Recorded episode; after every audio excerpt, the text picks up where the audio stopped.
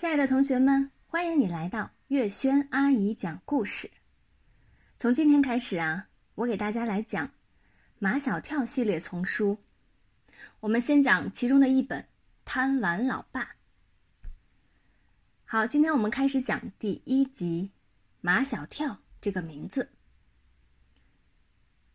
马小跳生下来的时候啊，他不叫马小跳，他叫马小季。就是一匹小骏马的意思。这是他爸爸的爸爸，他的爷爷几乎翻烂了一本新华字典才取出的一个好名字。马小跳还在他妈妈肚子里的时候啊，就很赖皮。一般呢是十月怀胎，孩子就出生了。可都过了十一个月，马小跳一点动静都没有。他不想出来。他想永远赖在妈妈的子宫里，那是世界上最柔软、最安全、最舒服的地方。马小跳不可能永远赖皮下去，他不想出来，总有办法让他出来。在征得他爸爸马天笑先生的同意后，他妈妈被推上了手术台。医生们划开他的肚皮。把马小跳从他妈妈的子宫里抱了出来。马小跳很愤怒。当护士小姐把他抱到台秤上去称体重时，老是不能确定他到底有多重，因为那计量盘上的指针呀，在不停的跳来跳去。他在跳，护士小姐尖声叫道：“啊，不可能！”主治医生走过来，瞪了护士小姐一眼。他还是刚生下来的婴儿，怎么会跳？马小跳是在跳，因为他愤怒啊！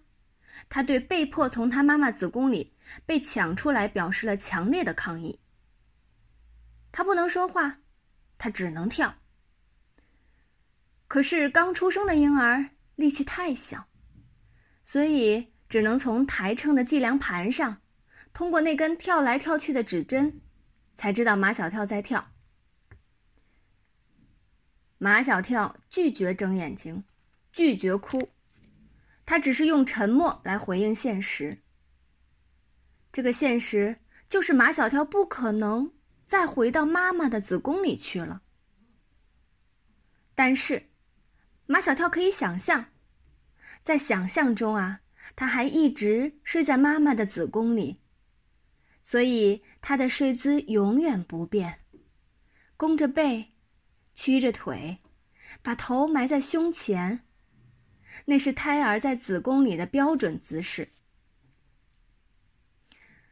马小跳什么都拒绝，但是不拒绝吃，从来是给多少吃多少。这样的结果是他比刚出生的时候长大了许多。在马小跳出生一百天的纪念日，他爸爸马天笑先生大宴宾客，隆重庆祝马小跳诞生一百天。庆祝活动里啊，有一个最刺激人的节目，便是抓阄。他们在一张大圆桌上，摆满了各种各样的东西，有笔，有算盘，锤子，尺子。酒杯、影碟，有鼠标、书、口红、模型汽车，还有模型飞机、筷子、绒绒熊等。他们要看马小跳会抓一样什么东西在手中，这好像就知道他今后可能会干什么了。如果呀，马小跳抓的是笔，那他今后可能会当作家；如果马小跳抓的是算盘，那他今后啊可能会当会计师。如果马小跳抓的是尺子，那他今后可能会当裁缝。那如果马小跳抓的是酒杯，那他今后可能是个醉鬼。如果马小跳抓的是口红，那他今后还可能是个色鬼。如果马小跳抓的是鼠标，那他今后可能会搞计算机。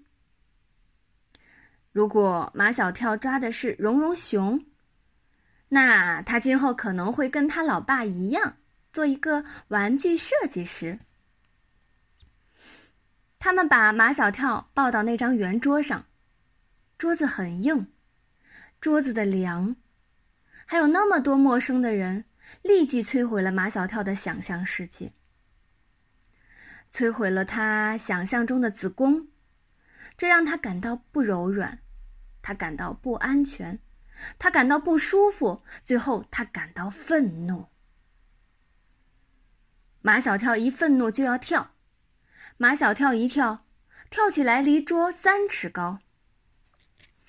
马小跳把所有人都给跳傻了。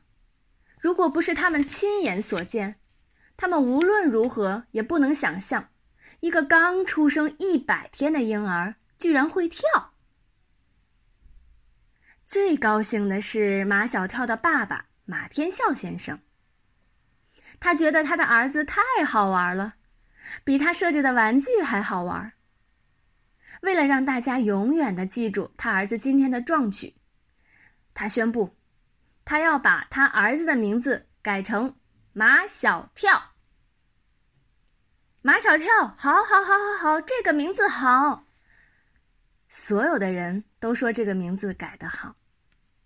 其实，除了马小跳的爸爸妈妈和爷爷，根本就没人知道马小跳原来的名字叫马小季，因为压根儿就没有用这个名字叫过他，一次都没有。马小跳这个名字就这样叫开了。而马小跳也成了当时名扬四方的著名婴儿。马小跳跳一个，马小跳就跳起来，然后大家鼓掌。马小跳再跳一个，马小跳再一次跳起来，大家又鼓掌。马小跳很快的适应了他的明星生活。他想象中的子宫，那个世界上最柔软。最安全、最舒服的地方，已离他远去。掌声、赞扬声，成为他生活中最不能缺少的东西。可惜，著名婴儿马小跳，著名的时间太短暂。等他长到一岁的时候，他便一点儿都不著名了。他跟其他一岁的孩子并没有什么两样。他会跳，人家的孩子也会跳。不到一岁的婴儿会跳是奇迹，是新闻；到了一岁还不会跳，那也是新闻呢。名噪一时的马小跳渐渐的平常下来，成了极其普遍的，成了极其普通的孩子。他仍然喜欢跳，不仅愤怒的时候跳，高兴的时候也跳。至于马小跳这个名字，是没有多少人会去考究他是怎么来的，只会觉得他爸爸的名字叫马天笑，儿子的名字就应该叫马小跳，这样非常般配。而马天笑、马小跳叫起来既上口还押韵。好啦，今天我们的故事就先讲到这里啦，我们下次再见喽。